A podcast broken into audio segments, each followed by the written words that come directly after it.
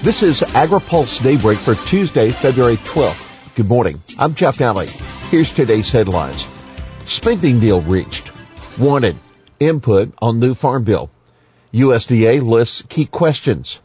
Lands bill clears hurdle and U.S. beats out Russia for wheat sales. And please keep listening. I have a special invitation for you at the end of the day's program. Spending deal would avert a shutdown. Congressional negotiators announced an agreement last night on a fiscal 19 spending bill that would avert a government shutdown this weekend, that assuming that President Trump signs the deal into law. Negotiators told reporters that the deal will include all seven pending spending bills, including ones for USDA, FDA, the Interior Department, and the EPA. The deal reportedly does not include disaster assistance. USDA seeks Farm Bill input.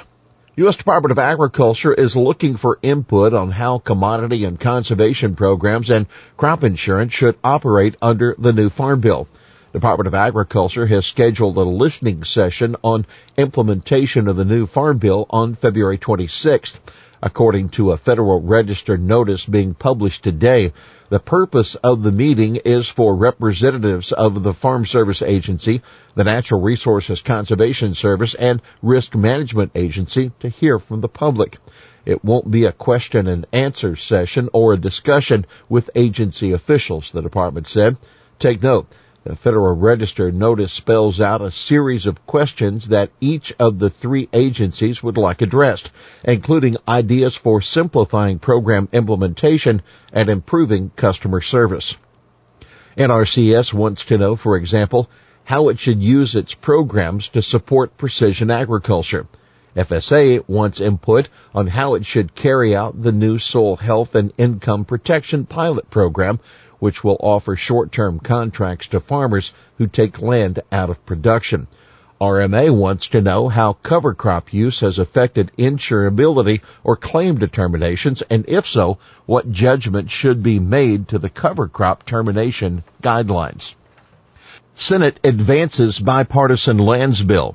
The Senate is expected to pass a sweeping public lands bill today that would permanently authorize the Land and Water Conservation Fund over the objections of cattle and sheep producers. The fund uses oil and gas royalties to acquire lands for conservation and recreation. The measure will still need a final vote of the House. The Senate last night voted 87 to 7 to limit debate on the bill. The National Cattlemen's Beef Association and the American Sheep Industry Association believe the Conservation Fund should be sunset rather than permanently authorized. In a recent letter to Senate leaders, the two groups said it would be irresponsible for Congress to relinquish its oversight authority and give a blank check to the federal agencies for the purpose of land acquisition. The Senate last week defeated an amendment that would have renewed the LWCF for only five years. EPA carbon emission report is due. EPA's latest report on U.S. greenhouse gas emissions is scheduled for release today. Last year's report found that in 2016, agriculture accounted for 8.6% of all greenhouse gases in the U.S., with soil management practices the largest contributor for the farm sector. Transportation and electricity were the largest contributors to carbon emissions at 28% each. Supply, not waivers, blamed for low ethanol prices. A new analysis by the University of Illinois economist Scott Irwin says increased ethanol supply was the biggest factor that kept ethanol prices low last year, not the small refinery waivers provided by EPA. Irwin found no evidence that prices for renewable fuel standard compliance credits were driving ethanol prices lower in 2018. Instead, he says, ethanol production in the U.S. looks to have topped 16 billion gallons for the first time in 2018, and this has simply been too much for the domestic and export fuel market to absorb. Take note, environmental groups are suing EPA over its implementation of the RFS, claiming the agency has failed to consider the impact of increased biofuel usage mandates on endangered species. U.S. beats out Russia in new wheat sales. Lower prices and falling transportation costs are helping U.S. wheat farmers regain market share in Egypt and Nigeria, two of the largest importing countries of the world, according to Steve Mercer, a spokesman for the U.S. Wheat Associates. USDA's Foreign Agriculture Service yesterday announced export sales of 128,000 metric tons of hard red winter wheat to Nigeria and 120,000 tons of soft red winter wheat to Egypt for the 1819 marketing year that started June 1st. Buyers in countries like Japan and South Korea can afford to pay more for higher quality wheat, but that's not the case in Egypt and Nigeria. Mercer said, it's really just about price. Both countries have been buying a lot of Russian wheat lately, pushing out U.S. exporters, and that was almost exclusively because of price, Mercer said. At one point, U.S. rice for hard red winter wheat to Nigeria was more than $50 a ton higher than Russia. Mercer, who accompanied a USW trip to Nigeria last September, told AgriPulse.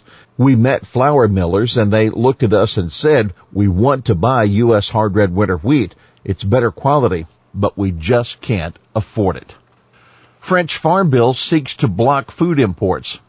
France recently passed a farm bill of its own, and one provision in particular has caught the attention and concern of the USDA's Foreign Agriculture Service. The measure bans any food or ag products that are produced with, quote, pesticides, herbicides, veterinary medicines, and feed inputs the European Union has not already approved for use in its 28 countries. If a product was treated with a herbicide or pesticide that has not been approved for use within the European Union, the product cannot be imported into France, the FAS explains in a new analysis. For instance, if the EU decides to ban glyphosate according to this provision, France would be entitled to ban imports of all products that were treated with glyphosate. The controversial provision was lobbied for by NGOs and not the original French Farm Bill when it was presented to Parliament. The FAS report says the ban is not WTO compatible and is unenforceable in the context of the EU's common market. Here's today's He Said It.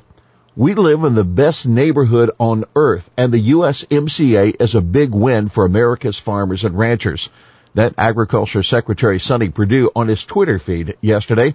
He was in North Carolina for farm tours and a town hall discussion of the U.S.-Mexico-Canada trade agreement. Now, here's that special invitation. You are officially invited to our AgriPulse Ag and Food Summit Monday, March 18th at the National Press Club. The event kicks off at 8 a.m. and it runs through 5 p.m. and then followed by our annual customer appreciation reception.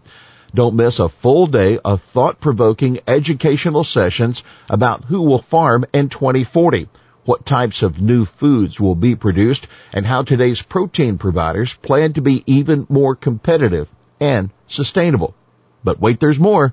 You'll also hear farmers talk about types of farm bill programs that they need to survive and thrive in the future.